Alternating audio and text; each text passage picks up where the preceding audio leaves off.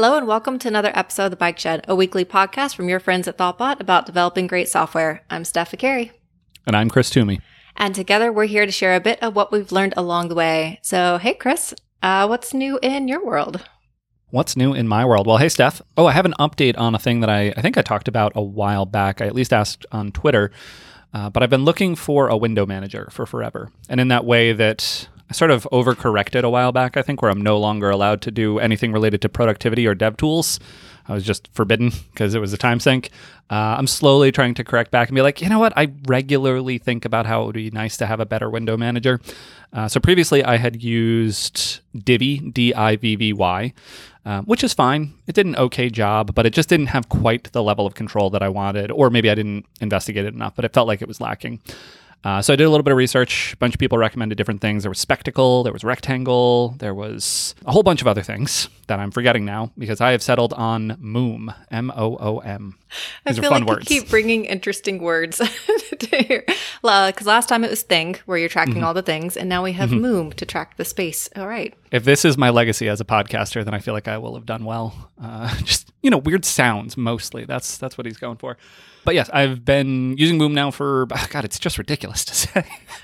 but here we are. I've been using it. I've been enjoying it. Uh, in particular, the thing that I like about it, a bunch of the other ones that I looked at were like, oh, we've got all these different configurations and you can move things any which way and you can have any number of hotkeys.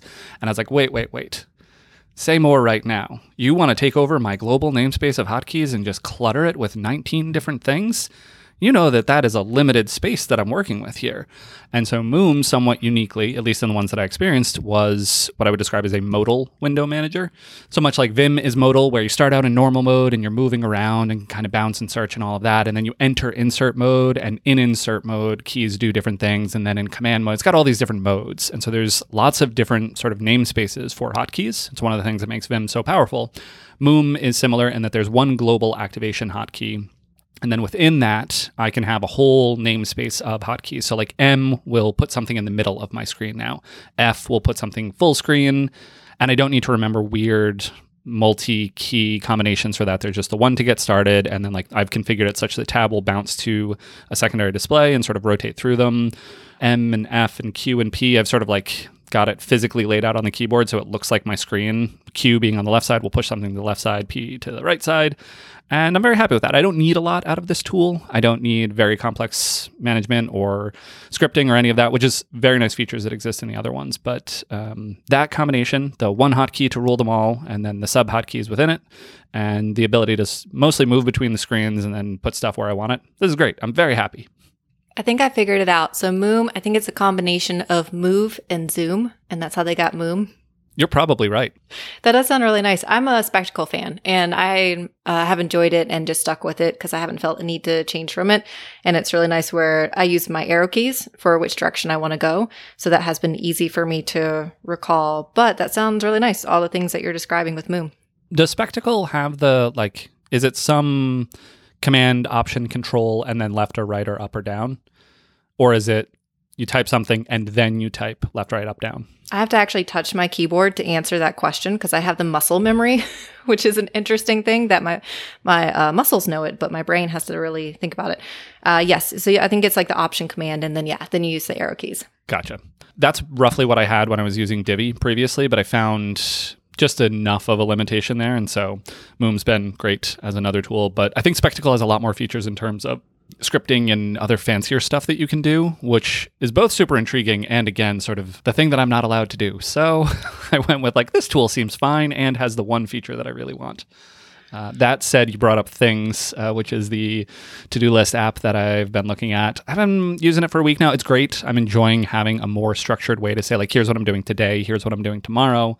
It's been wonderful but I'm already looking at OmniFocus as a new, as a better version because I think there's some stuff that I don't love, and and yes, I can hear my own voice in the back of my head that's like, oh, always chasing that next thing. But I haven't actually made the effort to switch over or, or even tried. I've used OmniFocus in the past, but anyway, I'll let you know if I do make additional moves there.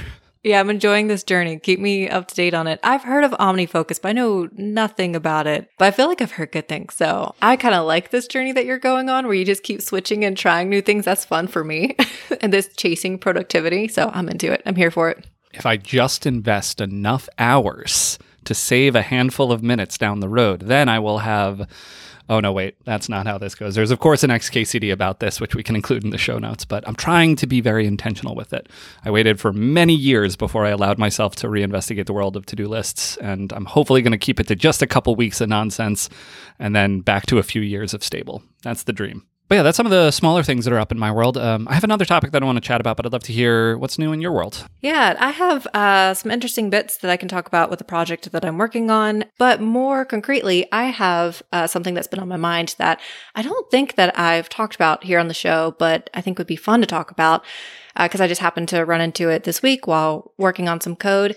And it's the idea of defining test classes in RSpec. So as you are testing part of your code, but then you want to create just like a fake class, something that you can use as a substitute for real application code.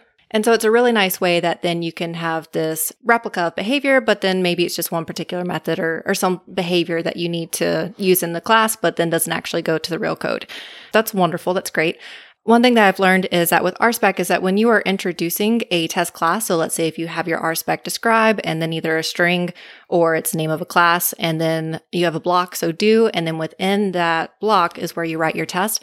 If you create a temporary class, say like I have my class test class and then it has some behavior, that gets defined in the global namespace. It's not scoped to that particular RSpec example. And the reason for that, it's not uh, specific to RSpec. RSpec's not the one that's doing this. It's actually Ruby behavior. So for Ruby, when you are defining within a block like that, if you're defining a constant, if you're defining another class inside of a block, it's going to use the outer namespace as its namespace. So if you had a top level class that you are defining, but if you define a class as a block and then inside of that block you define a constant, that constant is then defined in like the object namespace instead of within that particular class that you have written. And so that's why RSpec has this behavior because someone brought up a really great question about this on RSpec core asking about it. And they're like, yeah, that's actually how Ruby works. And so we're not going to change RSpec's behavior since that is how Ruby has decided to handle this.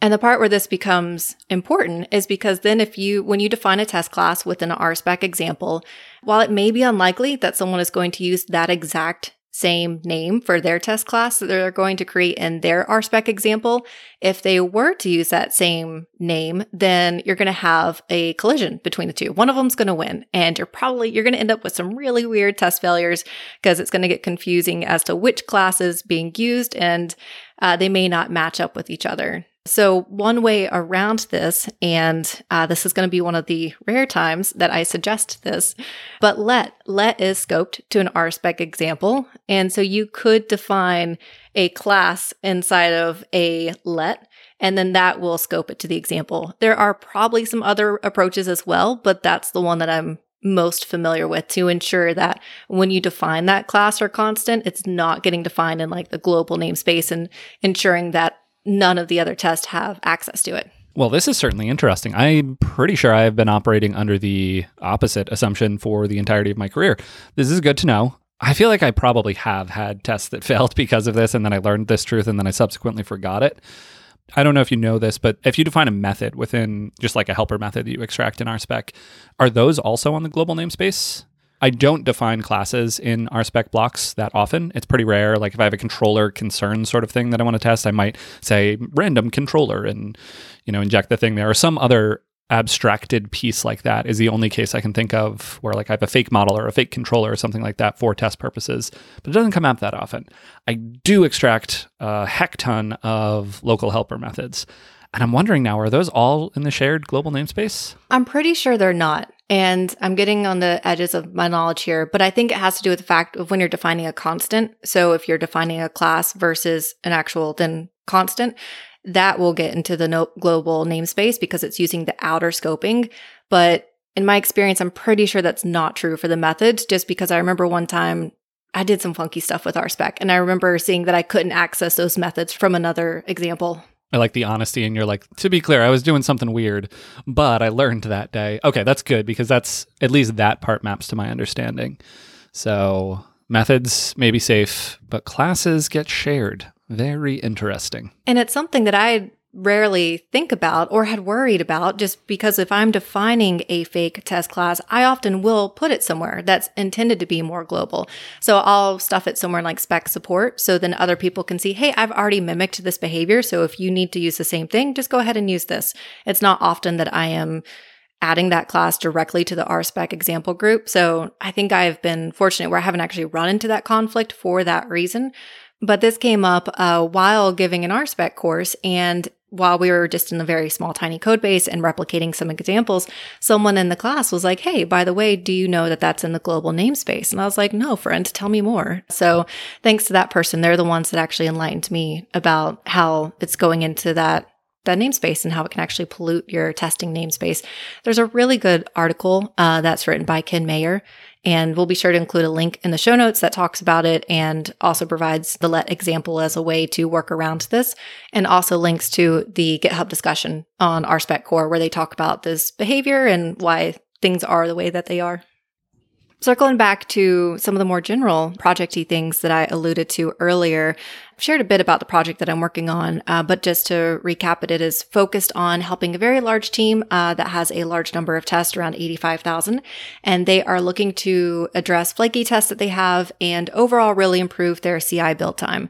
So right now it takes about 30 minutes for the build to take place but they also have flaky tests and then that slows things down. And so the re-verify rate has been painful for them. There's been some really great work that has improved that. Um, it, particularly, there is a, I think we've talked about this before, but where they're re-verifying certain flaky tests, which isn't great because they're still flaky tests, but at least they're not preventing people from moving forward and shipping code. But some of the um, bigger stuff that is just on my mind is when you have a very large team and a very large application, by large team, I'm talking about 100 developers, and uh, they are all contributing to this code base and there's around 85,000 tests and that has grown substantially in the last 12 months. And so if you think about the trajectory of the addition of those tests, it's just continue, going to continue to grow. So there's a concern there of even if we address flaky tests and we improve things, there's an architecture concern of how do we really reduce the CI build time. And so there's um, there's a- that aspect, and then there's also the aspect of then well, how do we still work to improve the tests and the code base as well as we go across all of these disparate teams? And right now there is a bit of a culture where engineers don't feel empowered where they can necessarily address all of the flaky tests or things that they run into. And so there is a bit of a mindset of I'm I'm stuck on this or this test failed or it's flaky or I don't understand it so I'm just going to mute it or I'm going to hand it off to someone else to work on it. So there's three big areas that are on my mind. The first one is architecture. You can throw architecture at it. Uh, there's also the code quality that's a concern, and then how do you improve the code quality in a way that uh, you are improving it fast enough that then you've got a hundred other developers that are also contributing to it at the same time, and then individual uh, IC empowerment, where then people feel like, hey, like I ran into a slow test or a flaky test, and I feel like I can triage this and I can make changes. For the architecture piece, and we're still in the the infant stages of how to approach this and the strategy that we're using. But one of the ideas that has come up is how do we reduce uh, tent poles? And the tent pole is like when you're running your test, and let's say that it's split, it's parallelized, all of the various tests, but there is one process that takes like 20 minutes, and then the other process is completed in five minutes, as a drastic example. And overall, you could have reduced your time if you had managed to split that one 20 minute process across all the other workers who were then available for that work. So there are some tent poles that are taking place, and that could be one first step in reducing the CI build time.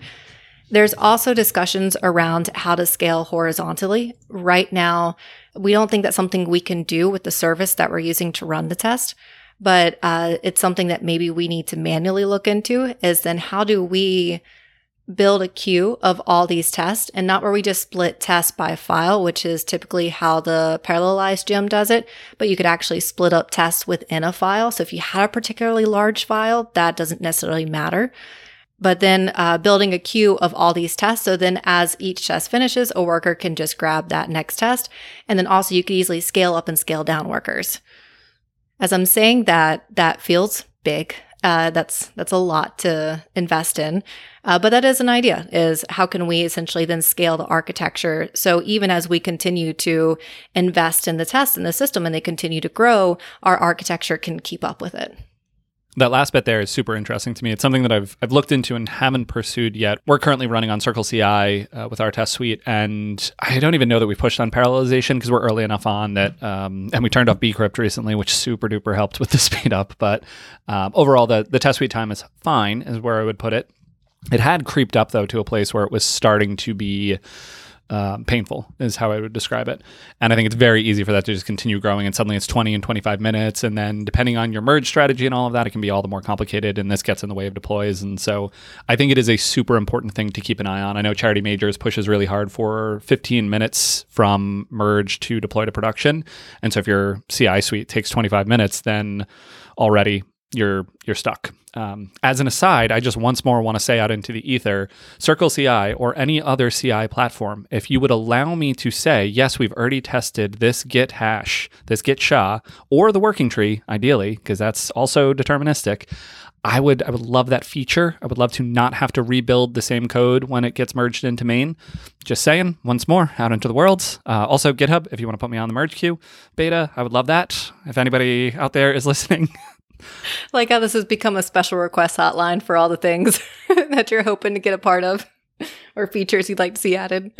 Hello, Internet. I have some requests. Uh, I would love to see those things, but in the world where those don't exist, the particular thing that you're talking about of a um, sort of a, a test queue uh, is something that I've seen. So Knapsack is a um, uh, what's the word? It's a tool. It's a service. It's a I don't know. It's a combination of things, but it does that essentially, where it starts up a local build agent and then it basically says like all right give me all of the tests that you need to run and then i will feed them back to each of the individual agents that there's one agent running per parallelized process.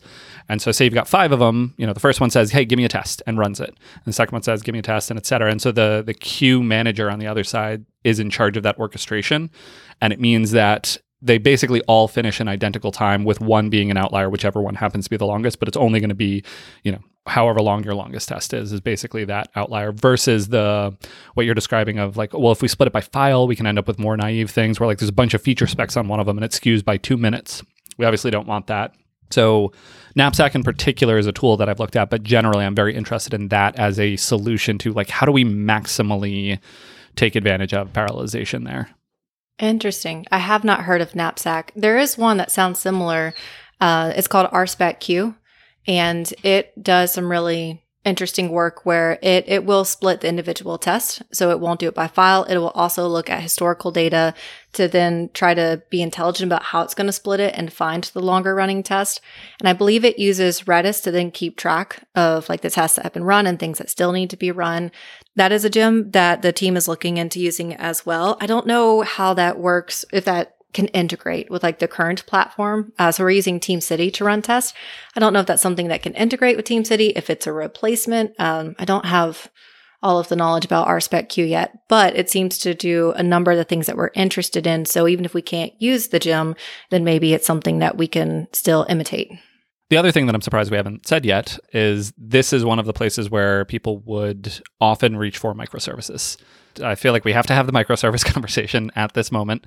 Microservices can actually be a great solution to organizational problems. As a team scales, it does become really hard to manage a large group of developers. And so microservices introduce this very fixed boundary that then draws nice lines that you can have around things. And so the individual build time for a portion of your application can be much more manageable by virtue of that. But it has this huge cost of technical complexity and overhead and et cetera, et cetera, all of the reasons that we may not want to go that route. And so, interestingly, I, I was just looking at the Shopify's destructuring the monolith blog post, which I think at this point they've skewed a little bit more into the microservices. Or, you know, Shopify is huge, one of the largest Rails apps out there. And so, looking at them and being like, oh, what are they doing is it's interesting to sort of plot a course and to see how long they waited before they even started thinking about the much deeper things and even exploring microservices. But in this blog post, they talk about a different approach where they stuck with sort of a monolith, but then they started to introduce Rails engines and clearer encapsulation within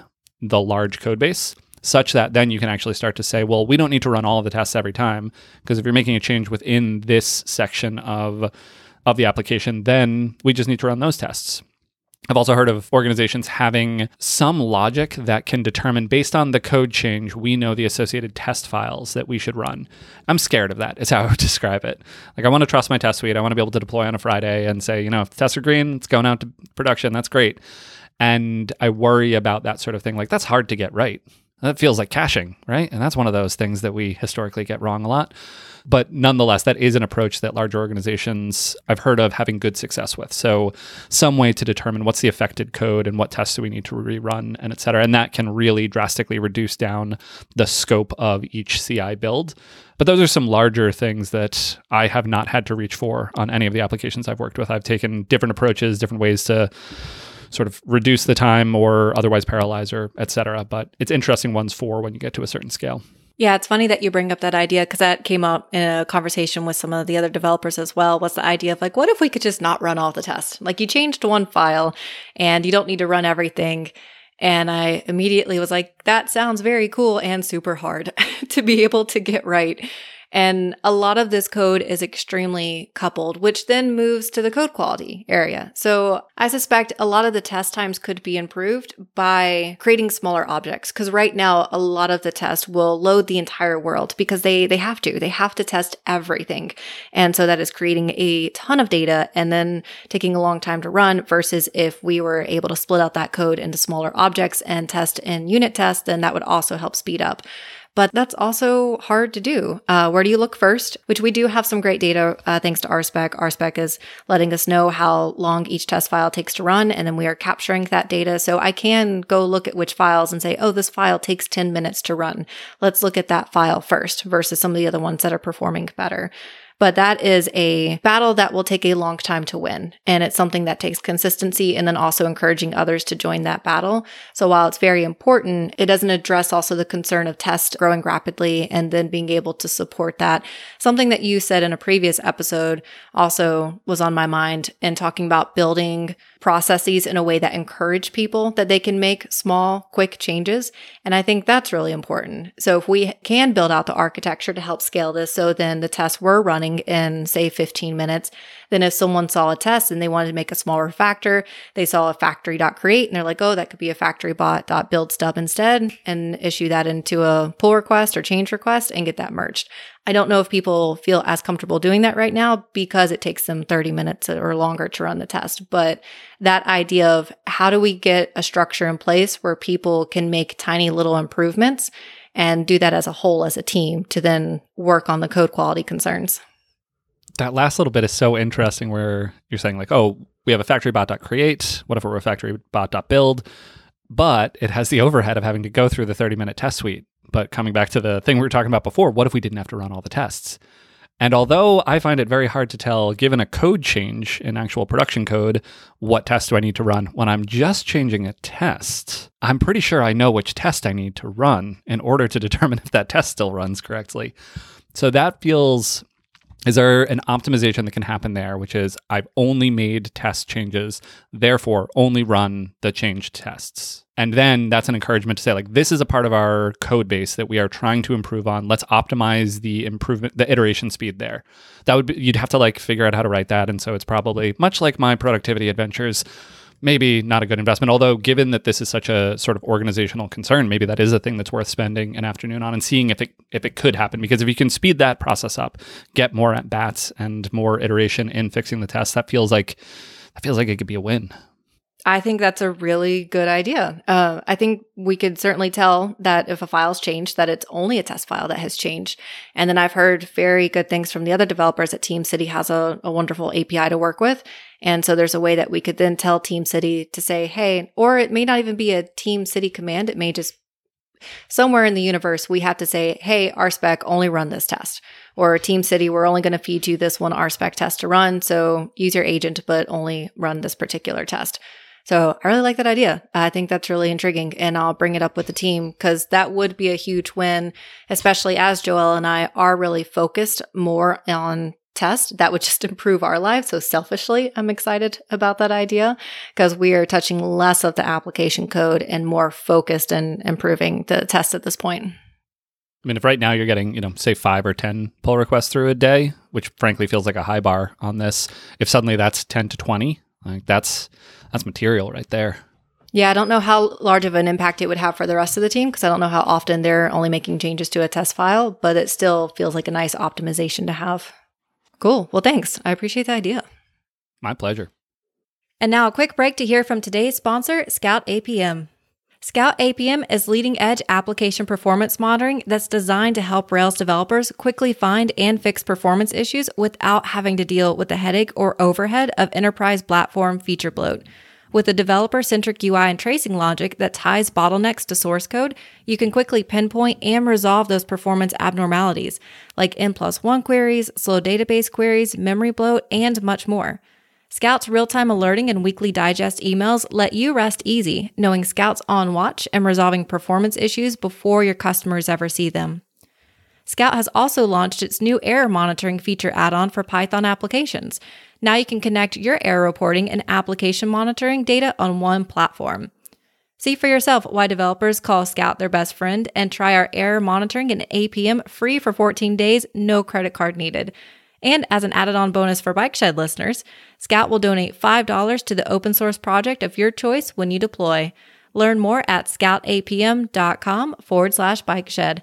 That's scoutapm.com forward slash bike shed. What else is going on in my world? Um, I continue to not code a ton, which is interesting and probably makes sense for right now, but to share a small anecdote from this week, we had Retro, uh, and I ended up attending Retro ever so slightly late. I was uh, doing a hiring interview, which is super exciting. Again, for anyone that's out there, we are hiring at Sagewell Financial, and uh, I would love to chat with you if that sounds interesting. Um, but so I was having a wonderful hiring conversation that uh, ran a little bit long, so I was a little bit late to Retro, and I arrived, say, like eight minutes in, and someone was expressing a concern, and the concern was I very sincerely know this to be true, but they were saying it in the most positive way. But they were like, would be great if Chris could code more and not in the judgmental like chris why are you not getting as much done? Not in that way at all. Very much in the it would be great if chris had more time if there wasn't as much pulling my attention in different directions. But then it kind of went into this interesting direction. So we then you know go back through and address the concerns and talk as a group about how we resolve them. But this one was like my name was in the concern again in a very positive way in a very supportive way. And we had a wonderful conversation. And it was really great ideas that were passed around. But man did i feel weird having my name in a retro item so one thing I've learned is that you do a really good job and um, when you are giving presentations and being in the spotlight, but I don't think you actually like you love it. Like you're like you love sharing content and things that you have learned, but I could see how yeah, being like a focal point, especially like if there's like a concern or something that could have a negative connotation, that would feel squeamish. It would make me feel squeamish. Yeah, I, I, hadn't thought about it in that way, but as you say it, that also like this conversation is a meta version of that. Like, let's talk about me, talking about me. I don't want to be the center of attention, but I love technology or process or thing. I love talking about the work. That's great. And so I'm happy to do that. I'm happy to stand in front of a room and, and talk about it. But yeah, no, I don't. It's about me. That's that's weird. And so now I'm going to move. Well, no, I'm not going to move on because this is the topic right now. But so there's a bunch of things that we have been trying to introduce. And I think this is a useful part of the conversation more broadly and less about me. So one of the things that I think I mentioned in a previous episode was the introduction of Point Dev, which is each week we rotate through a person and that person is in charge of triaging the errors, making sure that nothing's stuck in Sidekiq, responding to any support requests, et cetera, et cetera. But they're meant to be the sort of front line such that everyone else can be heads down and really focus on the work. And what was interesting of the three developers that are working on the project, I am point dev this week. So I was like, yes, that's awesome. This week, because I'm the person on the front line, that has not helped me, but in the future it will. And then one of the other developers mentioned that they feel like it's really useful, but also feel like it's been noisy. And we realized the previous week was their week on point dev. But the other developer was like, yeah, it's been great. I haven't had to think about anything. And so they have been off of that rotation for two weeks now. They'll be, you know, taking it over next week. But so it, it is doing exactly its job of providing that sort of attention coverage so that they can keep their their focus on the code and that's really wonderful. So I'll be honest, when we started talking about it, there was a tiny voice in my head that was like, is this a failure mode? Should we be dealing with the noise rather than having a process to address it in the moment? Should we like be dealing with the root cause rather than the symptoms? And I still think that's an, a good point of view, but we found so much value from this. And as I've mentioned it, many people are like, oh, yeah, we have that. It's great. I've heard enough positive things. So I've sort of backed away from that. But there was a voice in my head that was like, are we failing right now? But yeah, so Point Dev has been really wonderful. And next week, I will have to, well, frankly, the next two weeks I'm off of Point Dev. So very excited about that. I've been doing some of the product management or sort of the tech side of the product management and helping to triage cards and make sure that there is very clear work lined up for the engineering team when they're ready to do that. I'm trying to back away from that just a little bit. And one of the things that we did there was introduce an inbox column in our Trello board. You know how I love a good inbox, you know how I love to get to inbox zero. But that is a good way for me to sort of for anyone now in the organization, which I don't want everyone to have to learn our processes, but just saying this is the place that you put requests and we will deal with them. I assure you of that.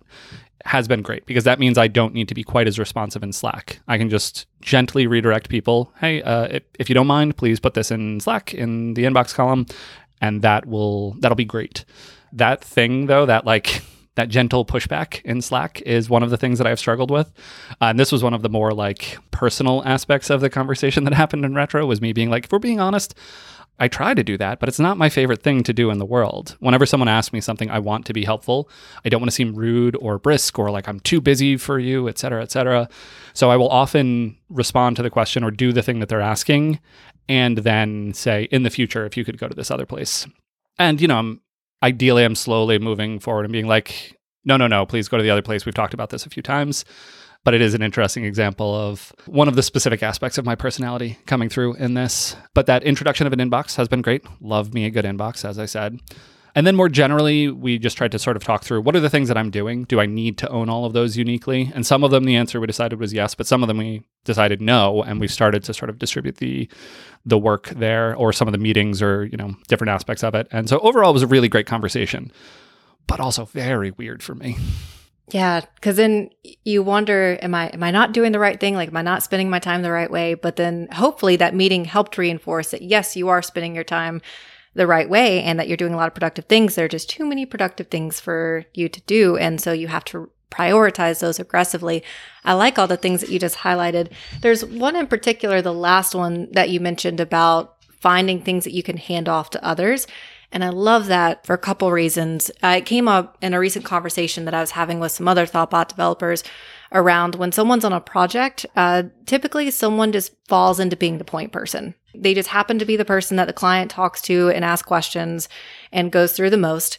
And that's something that is okay, but we want to make sure that that's not a bad thing, that everybody is treated equally, that everybody's given equal opportunities and room to grow. And so in my mind, whenever someone is that point person or you have fallen into that role, it is your job to then pull other people up. So if you have been given the responsibility of running a particular meeting each week, then go ahead and do it once uh, or twice so you can demo it and show it to someone else as to how you do this.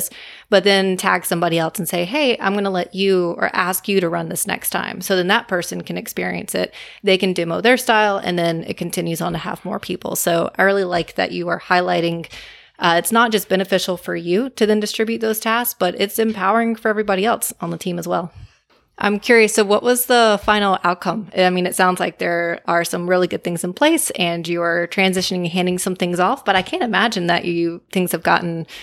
All of your priorities are still there. Uh, so, do you think you'll actually code more, or what's the, sort of the outcome for next week? Short term, maybe, probably not, if we're being honest, uh, but trending in that direction. So, one of the things that's going on right now is hiring. That is just an activity that takes a lot of time, and I care a lot about doing that well, both for the organization and then for individuals on the other side. I want to be respectful of their time and communicate uh, in reasonable timelines and, you know, not leave people without an answer or follow up or those sort of things. It probably makes sense for that to sit with me as sort of like the starting contact. And then from there, folks that are continuing on in our hiring process, they're going to talk to many other members of the team, and that won't just be me. But there's a lot of sort of like first conversations that I'm having. And so right now, my schedule has a bunch of that which is fine and good. And that will hopefully at some point we'll hire some great people and then we'll be on the other side of that. And that piece of the work that I have right now goes away. Um, some of the other outcomes that we named, we there were a couple action items. And so I think those will help, but they're sort of like we got to work towards that. Like one is transitioning a meeting, but it's a biweekly meeting and I'm not going to just not attend the next one. So it'll be me and one of the other developers attending to sort of like transition ownership of that meeting moving forward and then from there so like two weeks from now i will not have that consideration on my calendar and that's like one 30 minute block that i get back or you know depending on how you think about it one block that that 30 minute broke up. I do want to touch back just on something that you were saying there. I think you're being very um, sort of kind to me and saying like, no, but you've got so many things, and so it's you know hard to do that. I think that's true, but that's that's kind of the work overall. And my version of that is one thing, but everyone sort of has, as a team, we have a version of like, how are we being most productive? Are we making sure we're doing the most important things? And so it was interesting in the moment, but I think it was a very good conversation. And I want to make sure that both we as a team and then me as an individual, wherever that happens to be the case, are open to these sort of constructive things. Like, frankly, to do the work to figure out how to get work off my plate, that hasn't felt like the most important thing. It's felt like close to the most important thing, but then there were all the other things that I had to do. So I wasn't doing the work to figure out how to not do the work. Is a complicated sentence that I just said, but like this was a case where retro, I think, very usefully highlighted that this was a good thing for us collectively to put effort into, such that we can be more productive moving forward. It happened to be slightly more focused on me rather than the entirety of the team, but broadly that kind of thinking is why I'm a huge fan of retro. I think it's a great place to like take a step back, think about how we're doing the work rather than just being in the work day to day. So if I'm internalizing what you said correctly, let me know if I'm not. But it sounds like you're in one of those places, and I've witnessed this with other people and myself, where someone's overwhelmed. They they have a lot to do, and they're very focused in that grind and in that moment of doing all the things that they have to do. And it's very hard to then say, like, I'm in the weeds right now, and then I also have to figure out how to get out of the weeds. And that's a very different uh, skill and mental space to be able to do that. Because often when you're just in that mode, that's all you can focus is a bit on survival at that time. And then it may take other people to notice to say, Hey, you're in the weeds. Uh, we need to figure out a way to help you not live there and to find ways to distribute some of the work. Does that sound like a fair assessment? Cause I, I think I say all that because I've, I've just seen people in that position and then they think back like, Oh, I just, I should have offloaded stuff earlier. And it's like, yeah, true, totally. And it often takes uh, a retro or someone else coming to you and saying, Hey, I've noticed, uh, I looked at your calendar today. How can I help? I think that's probably the right calibration. And mostly my emphasis was just I want to make sure that broadly any team that I'm on has the space for this sort of conversation. And that thing that you're saying, like exactly that phrasing of like, hey, I saw your calendar. How are you doing? How's how's that going though? Uh, you like feeling okay? you getting sleep and and whatnot? That can be a really useful thing to have, and to have organizational norms about what are our expectations of how many meetings someone should have in a week and where do we start to think about different things. Um, you did use the phrase overwhelmed. I want to say that I'm like 101% whelmed. So I'm just ever so slightly overwhelmed. But it is that like I'm in the weeds, need to figure out how to clear some of the weeds so that then I can get out of it. And it was a great conversation that came from that. So well, that's awesome. I'm glad you've got a good team that frankly felt comfortable bringing it up and then that you could lean on them for ways to talk about how you could code some more and talk about priorities and where you want to focus your time it will be an interesting thing, you know, as the team grows. I don't expect this to get easier. We've talked about this a, a, number of weeks back, and I think for a while, like hopefully we clear a little bit of dust here, and then I get back to being a little bit more in the code, and that's going to happen for a while. But like as I think about the longer, sort of the future of the company, this is something I'm going to have to revisit a handful of times, and it's a really interesting question that I'm still struggling with internally. And where where do I want to be versus what will be needed and whatnot? So it'll be interesting to see how it evolves. But um, for now, I think I can gain back a little bit of coding time, a little bit of maker time versus manager time, uh, as the Paul Graham essay goes. And yeah, I think that'll be good. Yeah, I like how you're already looking forward to the fact that it will probably fluctuate. Because, yeah, right now you are sort of paying a tax, you are building up to then where you can have more people on the team. And then that may give you back some of your time where then you can code because then you can outsource some of the work to them. But then as team grows, so are other responsibilities. And traditionally, like being in a CTO role, and most CTOs I know will code here and there uh, because they want to and they enjoy it, but it is it is not their full time job. So I think you're really wise to already notice that and start thinking about how that's going to trend in the future. And it sounds like you might need to figure out how to throw some architecture at it so then you can scale horizontally and then you can just have more time to do all the things. Yeah, that's the thing, right? You're suggesting microservices, right? Yeah. Well, I that's how my job like becomes easy. And RSpec Q, but you know we'll have RSpec Chris or some version of that. Chris Q. Chris Q. and then I just parallelize my human, and then it'll be great. Yeah, that's always worked out well in the movies. Whenever somebody clones themselves, that that multiplicity that well. is a fantastic piece of cinema, and I stand by that. I haven't seen it, but I, I feel like it doesn't end well for the main character. I feel like every time I mention a movie, you haven't seen it. I feel like we need to do like a movie marathon at some point just to catch up so that we've got shared uh, analogies. But yeah, it's a fun movie. It's fine. It turns out fine in the end. But there's some, um, you know, humorous adventures that happen in the middle. Um, cloning maybe isn't the most the direct option to solve productivity problems. Yeah, I think I've got Labyrinth, Hackers, and Multiplicity now on the watch list. And I appreciate the fact that you know that I'm not likely to watch them. Although, out of the three, Hackers will probably happen. All right. What if I were to get a bunch of Pop Tarts, non frosted? Ooh. Does that change? Wait, are you gonna are you gonna send them to me? Because if you just Yeah. have them, that's no good. No, I'm not just gonna eat Pop Tarts on a video call and be like, "Look at this movie, it's great." All right, bribery definitely works for me. okay, so got it, noted, and based on the nature of the conversation that we have devolved into here, I think we've probably reached a good point. Uh, what do you think? Should we wrap up? Let's wrap up. Show notes for this episode can be found at bikeshed.fm. This show is produced and edited by Mandy Moore. If you enjoyed listening, one really easy way to support the show is to leave us a quick rating or even a review in iTunes, as it really helps other folks find the show. If you have any feedback for this or any of our other episodes, you can reach us at at underscore bike shed or reach me on Twitter at SViccari. And I'm at Chris Toomey.